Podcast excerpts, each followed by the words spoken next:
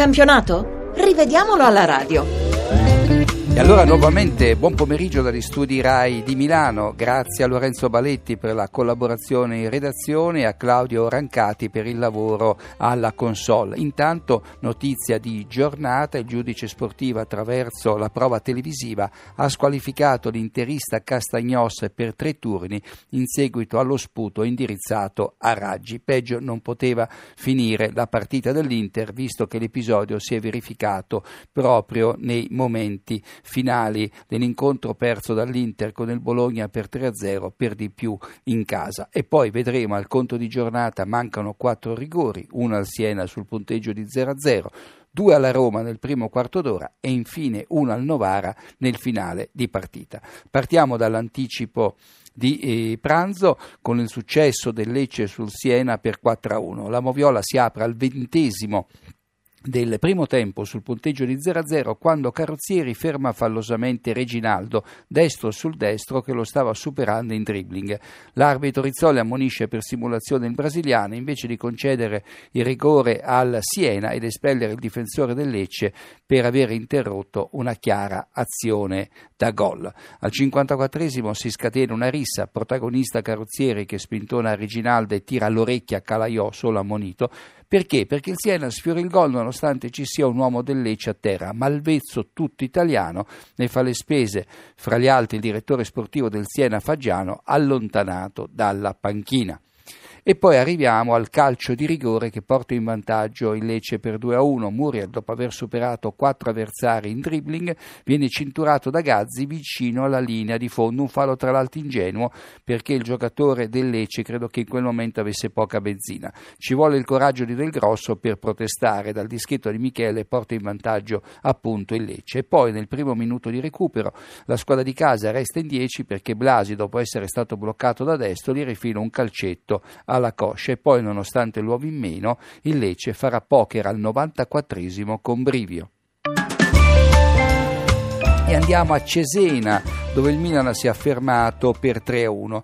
All'undicesimo Maxi Lopez finisce a terra nell'area romagnola dopo un incrocio fortuito con le gambe di Rossi avvenuto fra l'altro fuori area. Qui dal limite ci poteva stare una punizione non in rigore per il Milan, ma va anche sottolineato come si sia trattato di un contatto assolutamente involontario. Il Milan passa in vantaggio al ventottesimo quando Antonioli non trattiene una punizione di Tiago Silva e permette a montare in posizione regolare di effettuare il tapin vincente senza commettere fallo sul portiere avversario. E infine, un minuto dopo il terzo gol eh, milanista autore Robigno, l'arbitro annulla una rete di Mutu pescato in fuorigioco dall'assistente eh, Ghiandai. Valutazione assolutamente corretta.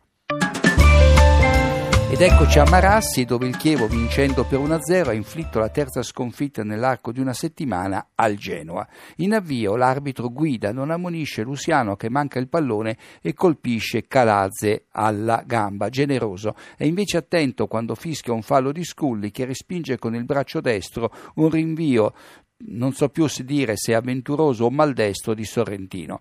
Alla mezz'ora Calazze finisce a terra nell'area del Chievo perché gli manca l'appoggio di Acerbi e prova a reclamare il rigore. L'arbitro non ci casca e li fischia farlo contro per una spintarella all, all'avversario.